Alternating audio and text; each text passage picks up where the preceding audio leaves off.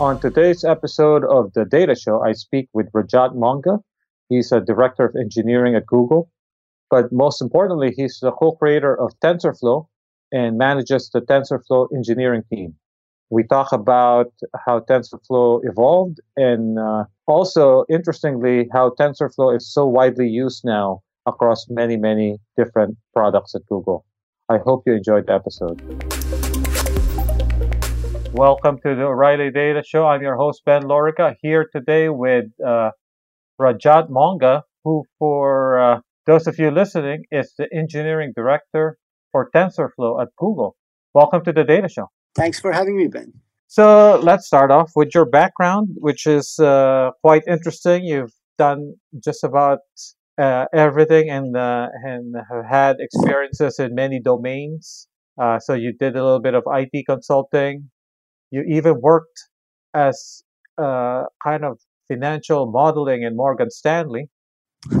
Ended up, so the last two things actually seemed related to what you're doing now, which is uh, search at eBay.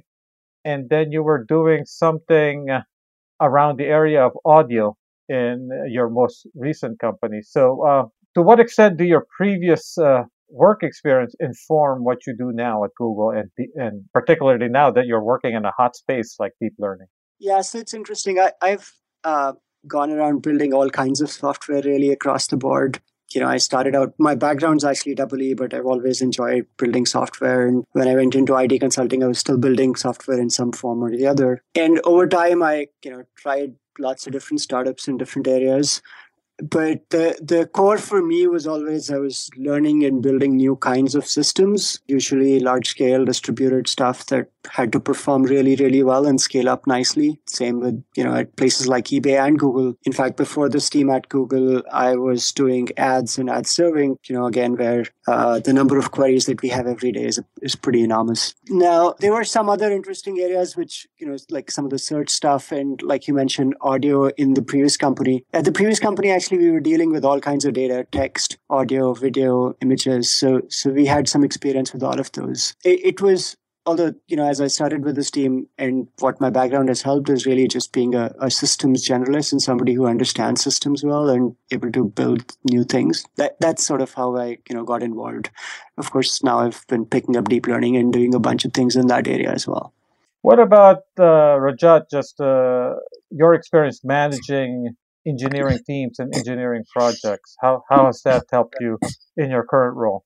Yeah, so I I've uh, done a mix of individual contributor roles and management for a while now. I managed briefly at eBay. And then at my previous startup, I actually uh, built that engineering team from scratch. So, you know, basically building the initial product and stuff, and then was driving a lot of the research ideas there. And all of that has been useful. In this team as well, you know, when this team started out, uh, five years ago, I guess we were just a few of us, and we all worked as engineers. There was no manager. There, there was a manager, but yeah, we we were really driving things. And uh, but over time, there is a need as the team grows to have some organization to help drive towards a common purpose and stuff. And I've been happy to take on that role given my background, and um, it's been great. So you joined Google, I would imagine, not to work on deep learning, right? So how did you end up in deep learning? Yeah, that's an interesting story. So I joined Google uh, to to build servers and ads, uh, and spend about two years there. So I was, you know, managing a large team at that point and doing some very interesting things. It's you know, ads has been around for a long time, but given how things are at Google, you keep rewriting and rebuilding things just because the scale changes every few years. So it was interesting, but but I'd done a lot of that for a long time, and I was itching to try something new. And so it, it, you know, around that time, Andrew Ng had come over and he had met Jeff Dean, and they were discussing maybe doing something in this area. How can we, you know, try deep learning? Deep learning seems promising. Can we scale that up? Will it work at Google scale? What what will that mean and stuff? So as part of that, just whole uh, effort, Rajat, what what year was this? This was 2011, the beginning of 2011, end of 2010, basically. And so at that point, uh, uh, 2011, not much happening at Google as far as deep learning. No, no. There were like some pockets, there were few people here and there who had interest. So we have Sammy Bengio on our team who's been in this working in this area for a long time. He's been at Google for a while as well. He had been, you know, him and a few others here and there were doing things, but largely there wasn't a huge thing happening partly because the data sets of the size of the data that we had it's hard to scale things up for deep learning for that i mean that's how this team started but also uh, deep learning hadn't shown great results everywhere still. It was still pretty early for deep learning at that time. It was only in the like the couple of years before that that some very specific areas were starting to see early results. So then uh, I think for me, I started noticing Google and deep learning in 2012, particularly around a NIPS paper, which I think you're you're one of the co-authors on large scale distributed deep networks. That's um, right. So was that at that point was that a research project or was it starting to go into production? So in 2011, like I said, that this team started and we started building this first generation of software, what we call DistBelief, and what we published in that paper. Early on, we were actually from day one we were working closely with a couple of teams. The speech team was one of the ones we worked the closest with and then a couple of more areas that we worked with you know on the image side we were doing our own research as well. So it was a mix of research and some production elements there. By the time we published the paper we had maybe one or teams we were close to doing some production stuff with a number of research things as well. So put that in historical context. So when that paper came out uh, obviously at that point you guys were doing things, but uh, were other companies and other groups also starting to uh, make noise on around deep learning? So by 2012, it was still mostly academia. There were very few companies which were uh, starting to do anything. There was speech was interestingly one of the early areas where people you know started to take notice mostly driven by some papers from Geoffrey Hinton's lab where him and co-authors Ilya and Alex right? no so so Ilya and Alex actually came into the uh, a year later doing vision stuff. Okay. And at that time for speech uh, there's a person Navdeep Jaitly who's now on our team in fact. And these guys did you know, he actually was an intern at Google for a while. So, so in speech, they published some research which showed that this was better than all the other approaches by quite a bit mar- of margin. And that's probably the first thing that kicked off in, in a number of other companies as well. And in 2013, actually, uh, you're also a co-author of a paper on on rectified linear units for speech processing. So at that point, I think at some point, actually, I I realized that uh, almost all the speech recognition systems we were using were starting to use deep learning, right? So, what year was that? Did that transition really take hold? So, I think between 2012 and 2013 is the time when things started getting into production with real models. I think Google was probably the first one that actually pushed deep learning into production for speech. So, the good thing at Google has been we've been great about not just doing research, but taking that and really making it deployable and included in production systems, partly because our research is embedded with the production teams themselves. You know, this is actually quite interesting because uh, for people in the outside world, they always think, I think that uh, deep learning and images and vision was where it really started to uh, take hold and gain uh, the attention of companies. So what you're saying is it's really speech. That was, I think, one of the first ones that really uh, made a difference. So yeah, Vision did come out just a little bit later. 2012 was the, the year that deep learning for vision really became popular, and that was from the paper by again Geoffrey Hinton, Alex Krizhevsky, and Ilya Sutskever. And you know, where they basically were able to take this ImageNet benchmark, which is this 1 million images, 1,000 classes, and make a huge progress versus all the other methods that have been done so far. Like before that, I think the best results uh, on the top five metric that they have, which is is the prediction, is the right prediction among the uh, is the right class among the top five predictions. And that metric, I think, went from like 50 something percent to 75 percent or something. So, so like a 15, 20 percent improvement there. It was a shock to the research community. Exactly. And every other approach, every other algorithm was like a big 10, 15 percent behind this. So uh, at that point, though, uh, Geoff Hinton, Alex, and Ilya were just doing it on their own, programming deep learning on their own with GPUs, right? That's correct. basically on one machine uh, alex is great about he wrote his own custom cuda kernels he really went down and optimized things Wow. and it was a combination of yeah yeah it was a combination of research and infrastructure again but in this case one person who really drove that infrastructure in terms of speeding things up and that really really helped And so then at some point, you uh, Google actually acquired their company. that's correct And I, they I came believe over. They That's came right. over. So what is the state now, uh, Rajat, in terms of uh, what can be done on one machine and what uh, needs a scale out architecture?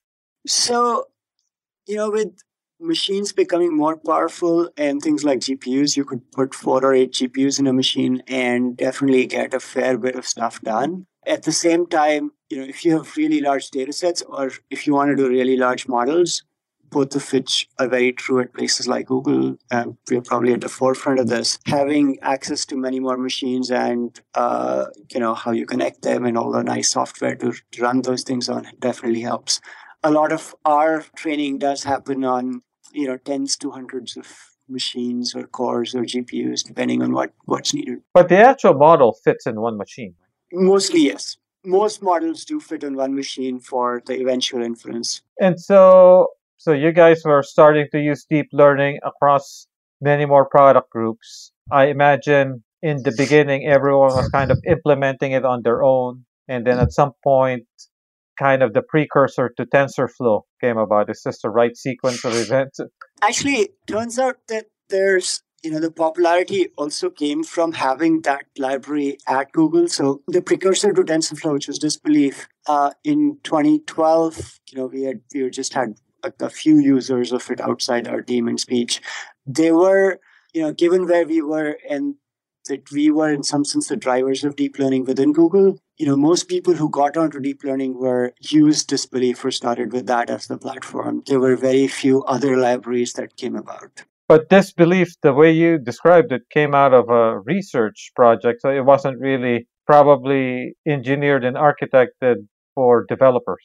So it was, uh, it's interesting. Well, everybody who was building this was an engineer, starting from Jeff Dean, of course, who has built all many kinds of systems at Google, right? And so it was something that could be deployed. Yes, there were things that could be done better, sure. But at the same time, in some ways, it was always built as something that could be deployed in production. And something that was accessible to regular data scientists and developers. So it was, I think that's, you know, sort of started to, in the last few years, we started to hit issues where it was okay for deployment in production in some ways because you know it was all C++. And then over time we added Python support and Python uh, layers that made it easier and easier to use, and that made it more accessible to people like data scientists and developers and stuff. But but there's definitely friction there. It it hadn't been designed from the ground up for all of these things. You know, it would do some things okay, other things not so well, etc. So when did the the whole TensorFlow project begin?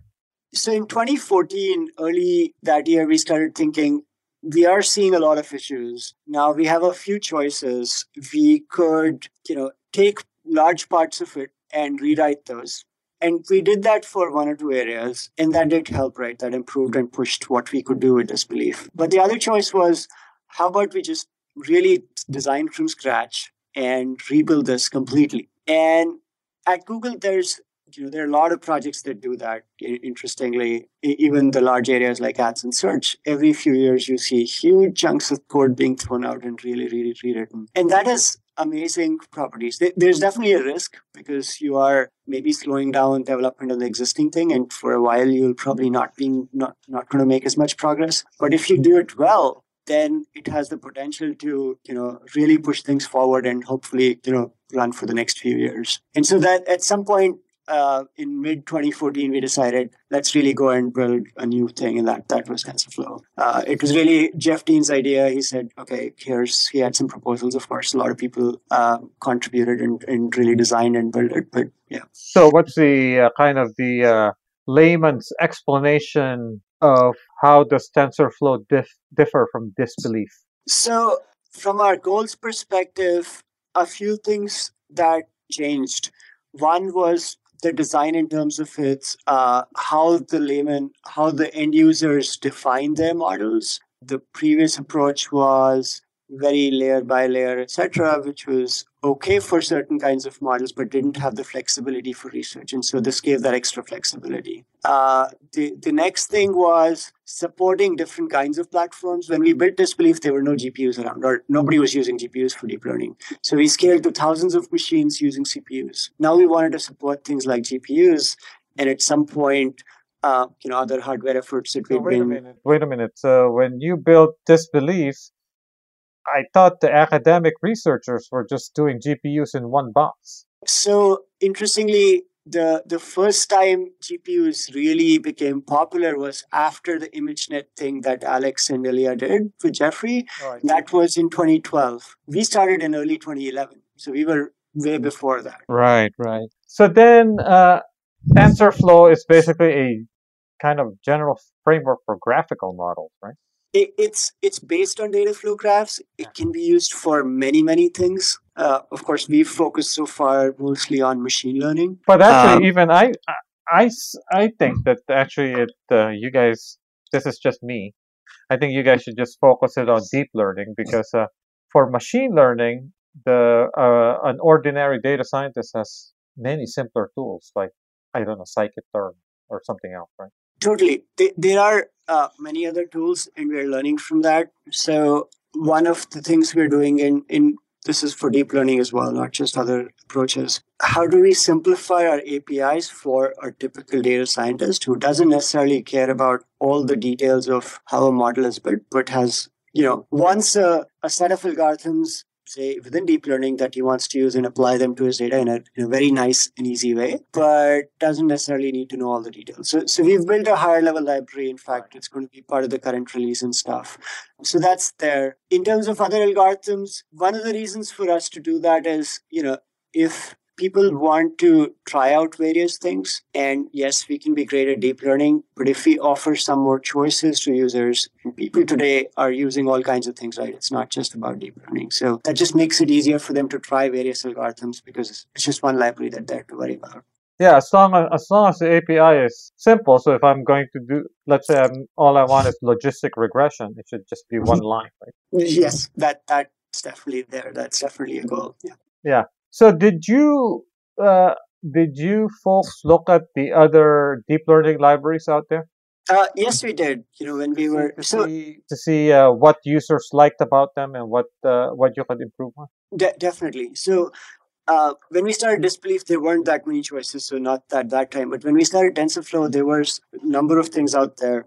Yeah, Torch, Theano, Caffe, and a number of others that were just starting out. And there was definitely things that we could learn from all of those. And you know, we've modeled certain things on Theano. There are parts that we've learned from Caffe and Torch. And we've really tried to take all the things that we thought were very useful to our users and put them together, plus uh, you know, some other areas or newer areas that others haven't really targeted well yet. So uh, my uh, my understanding of a deep learning tool uh, is that it should have two main parts, right? So one for optimization. So most of the time that's stochastic gradient descent, Mhm. and then another part that's that does the automatic differentiation really well. So uh, I I'm, I'm assuming the TensorFlow is built this way. So TensorFlow definitely handles both of those cases really well. It does automatic differentiation, which is very, very helpful for deep learning. And then for optimization, it has all the standard optimizers like SGD or you know stochastic gradient descent with momentum or some variants of those. It also allows users to add their own optimization methods fairly easily.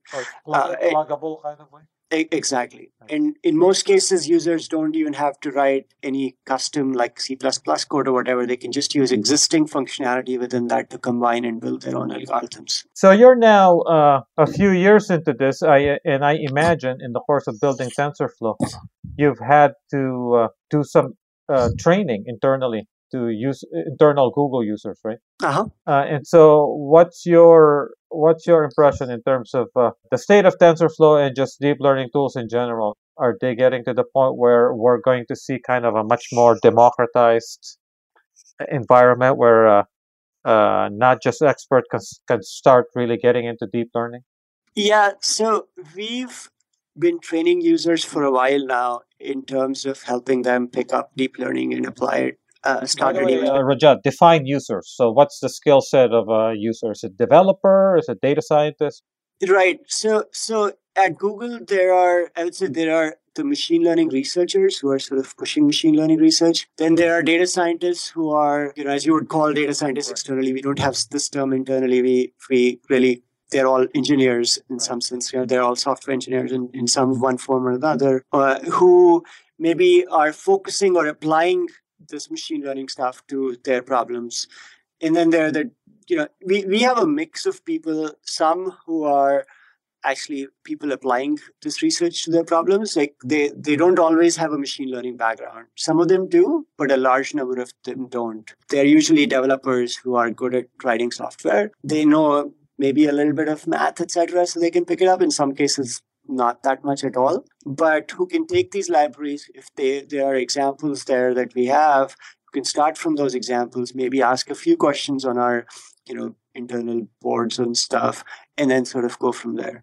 In, in some cases over you know earlier we've helped users by okay they have a new problem they want to some inputs on how to formulate that problem using deep learning and we might guide them or point them to here's an example of how you might approach this and so on. But it, largely they've been able to really take that and and you know do things on their own. So so internally we are definitely seeing it go to you know people who haven't never done machine learning before etc So, let's say I'm a I'm a company and I'm not in the Bay Area. I'm just a regular company, you know, enterprise.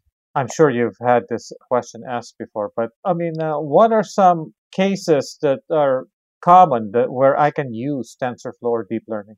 so it's being you know, what's I'm not, you know, I'm not Google. I don't have a lot of images. I don't have a lot of speech files. Right. Right. So, right right so uh vision is the one the people think the most about when they think of deep learning that's definitely one thing that where deep learning is really excelled beyond most other things. Uh, and there you can definitely apply things right? You can take our existing models retrain them on your data in terms of so so let's say you just have thousand images right of of a few types. Maybe you have certain kind of boxes in your warehouse and you just want to identify which box it is and you have five kinds of boxes. So you can actually use what's called transfer learning as well that you can take our existing model which we make available uh, the best image model we have and really just retrain a classifier on top using that same model that works really really well for your thing. And we have examples to do this online so, so you can really start on your own start, starting from raw images. Y- yes starting from raw images So, what about text, right? So you start you're Yes. starting to hear about RNNs and LSTMs. There's a there's a researcher at Google, Oriol Vinyals, who, who's Mhm. given a lot of talks about uh, the application of uh, LSTMs to text. So, do you think that's something that a regular company should start thinking about? Totally. Yes. I, I think this is regular companies or every company should be thinking about machine learning and, and you know even deep learning in, in most areas. It's not just for vision and speech, it's doing great for text as well. So so some of the common things that people talk about, right, are things like recommendations, things like sentiment analysis, just text classification, right? We use it for things like translation, but many, many others. Any kind of text thing that you do to to analyze text and even maybe you know pick out text and all of that the machine learning and deep learning has been great for. So, why not just use support vector machines or random forests? so i i can come up with uh, there are you know there are places for it potentially. You know the reason what deep learning buys you right is the fact that it can train from raw data and really learn what's what are the important features from it Yep, that yep. you mix those. Whereas a lot of these approaches re- require you to pick the features and then do things. Of course, if you don't have much data at all, then these are more interesting because your knowledge comes in handy in picking out the features. But if you have significant data and that significant keeps going down in some sense, that then deep learning is, is really great and does very, very well. So does TensorFlow ship with examples and documentation and ex- example pipelines from raw data for some of these common tasks? Let's say for for text. Yes, Does, will it guide me to from raw text, it'll do all of the parsing and get to the point of applying the algorithm? So there are a number of examples and tutorials there for different parts. We do have some for text as well. Uh, this is an area we continue to improve on, so we, you'll continue to see more and more. Um, you know, we would love to see many, many more. We we are seeing, uh, in some cases, examples being contributed by the community as well. So that which is great. So, um, what are some of the interesting applications from outside Google of TensorFlow that you've seen since you've open sourced? Yeah, um, externally, we've seen a lot of researchers in educational institutions pick it up. We've also seen people who had no backgrounds in machine learning really taking this tool, seeing some of the papers, and being able to do pretty amazing things with it. So, for example, uh, there's this paper on deep Q networks from uh, DeepMind, and a number of people have taken that and applied that to build their own uh, games like Pong and you know players that play Pong and other games like that, and just automatically you know using TensorFlow, learning end to end and training these systems and being able to play that that's pretty amazing. So, is, so this uh, no does this involve reinforcement learning? Uh, this this one does, yes. Oh, so that that comes with TensorFlow. So we don't have explicit support or you know built in for for reinforcement learning but typically people uh, add some parts in python itself and then for the deep learning part that goes with it they use tensorflow today. Uh, which uh, brings me to my next question which i hope uh, will include reinforcement learning as the answer. Uh, what should Tensor, tensorflow users expect over the next six months? Yeah so there are many areas for us to grow into. Uh, we are seeing documentation of... hopefully is one of them. Yes yes that that that's an ask that uh, can always be improved i guess uh, we are definitely spending more cycles on that. We do want documentation to be better. We are investing a fair bit in making the libraries and the interfaces be easier to use. So, more like you were saying, logistic regression should be one or two lines, not a hundred lines, right? Things like that that make it really easy for end users, the data scientists, to use this. Uh, we are also focusing on a lot of lot more examples and models that people could start from. So if they don't necessarily know, they're not researchers who understand all of deep learning. If they have examples saying this is how you do, say, recommendations, they can still take that example and apply it to their data. So things like that are definitely there. Uh, it, from the core infrastructure perspective, performance is always there for us. We you know, when we started out, people were complaining about our performance. We've gotten way better now. We are comparable to other frameworks today, but we want to get, you know, we don't want to stop here. We really want to push the envelope there. And so we are uh, going to get continue to get better and continue to improve in those areas. In the early days, uh, for example, MXNet really was much faster than TensorFlow. Yes, they, we were uh, leveraging some. There, there are a number of reasons, you know, I can go on that, but but we've addressed all of those and at this point, in pretty much most kind of models, we are, you know, on par in a lot of cases. So, so people compare, there's this benchmark uh, that a Torch developer actually has for convolutional nets. And if you look at that, in some cases we are better, in some cases we are nearly the same. So it, it's, you know, a lot of these frameworks today for GPUs, they are relying on an external library uh, from NVIDIA and that they, you know, we've done a good job in making sure we don't have overheads on that, right? Which which wasn't the case when we started out. But there's a lot more that we can do from rather than just staying there, and, and we continue to improve there. Uh, so, uh, uh, what is the state of TensorFlow for for people who really want to get started? So, by this, Rajat, I mean, how easy is it to install on a single machine and a cluster? So single machine is is extremely easy. If you're a Python user, you just use pip install and point to our package and you get it installed. In most cases, it works pretty well. It works really well on Linux and MacBooks. It, we are working on making it work well on uh, Windows as well. We also have Docker images to make it really easy. The distributed one right now needs a little bit more effort to install.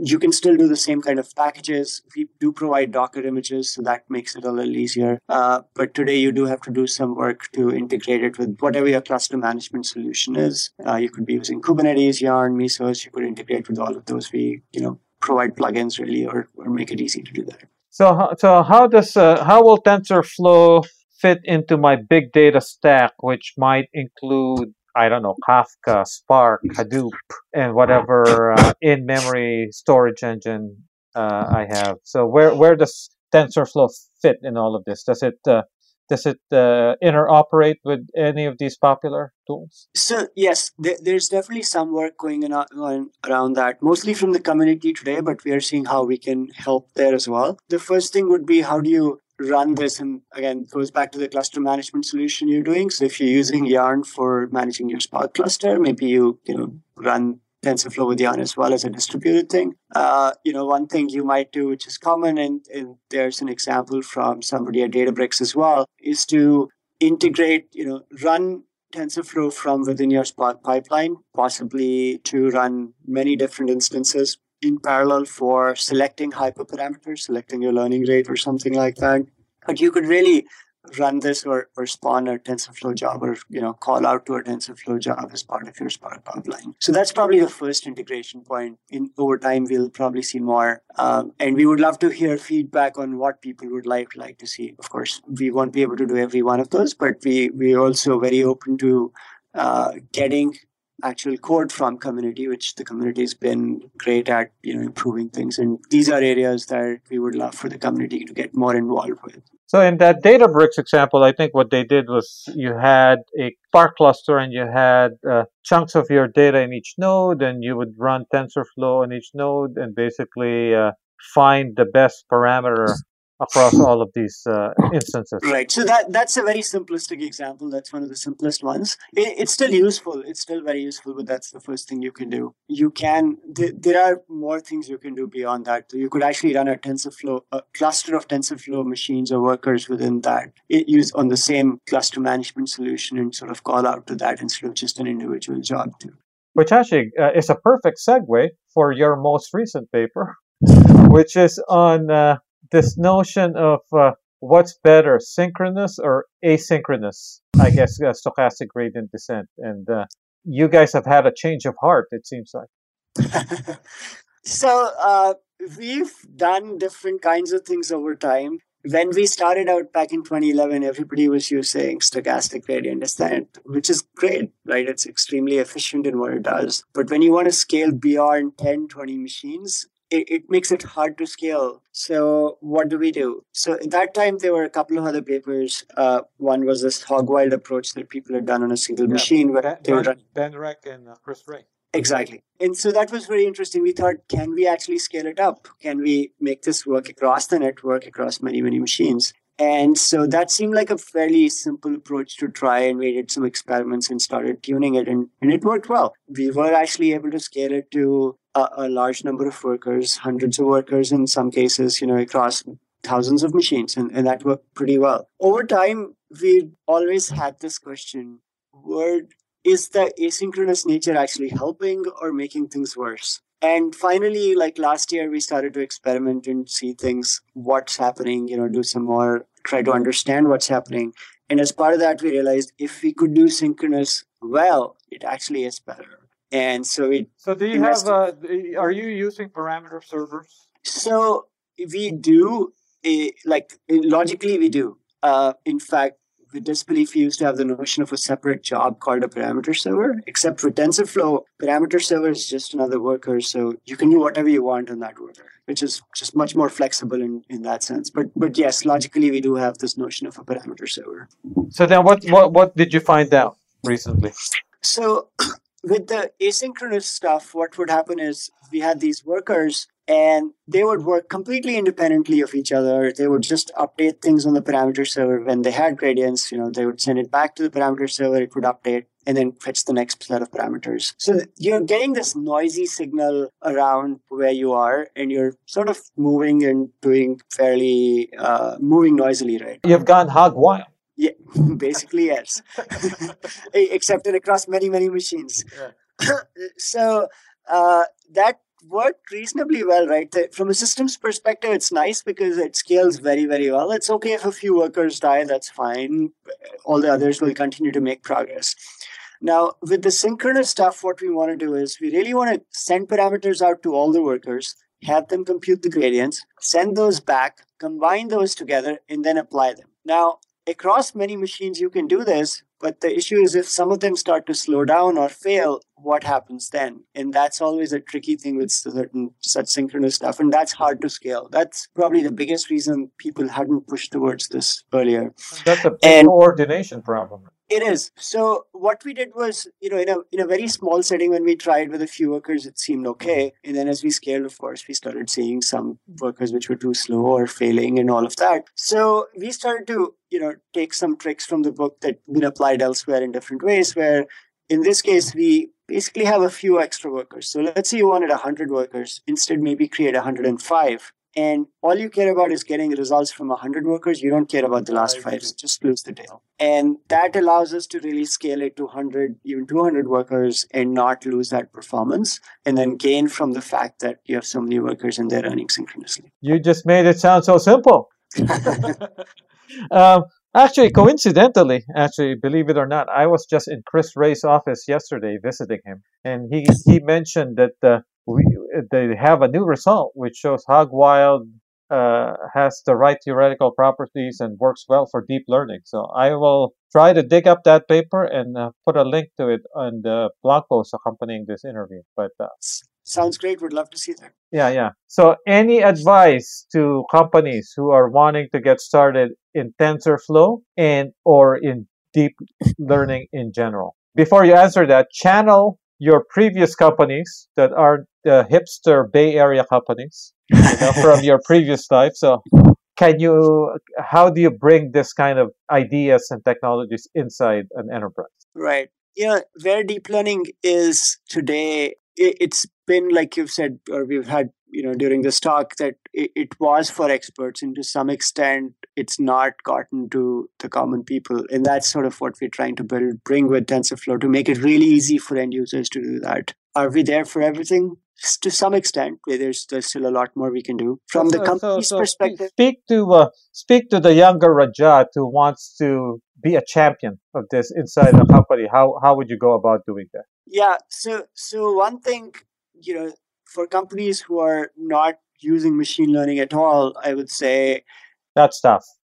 That it, tough. Yes, you, you really need to change your ways, right? You want to move to the future, and there's not going to be too many areas left that you know run without machine learning that you can program the data is too much there's just too much that humans can handle you can't program everything you really need to learn so that's the one second over the last few years and this is something we've seen at google we've seen hundreds of products moved to deep learning and gain from that. In some cases, these are products that were actually applying machine learning that had been using traditional methods for a long time and had experts. For example, search, we've uh, you know, we had hundreds of signals in there, and when we applied deep learning, that was last two years or so. So, so th- this is big, and this is for all kinds of things, right? So, so this is something that you definitely need to do and try try out. For somebody who's not familiar with it, uh, my suggestion would be to try start from some example that is closest to your problem and then try to sort of start adapting it to your problem. Start simple. Don't go to very complex things uh, but there are many things you can do even with simple models. So don't don't uh, don't think in terms of problems you don't have. Like for example if you actually don't need computer vision or speech recognition find something in text. That's right. And uh, based on based on your description, I think that as TensorFlow improves uh, alongside with its documentation, I think uh, there will be a lot of people who are interested in text who might actually be uh, uh, surprised that they can use TensorFlow. That that's exactly right. All right, so this has been great. Thank you, Rajat Monga. Thank you, Ben. Thank you for joining us. If you like the show, you can subscribe through iTunes or Stitcher or TuneIn.com or SoundCloud and never miss an episode.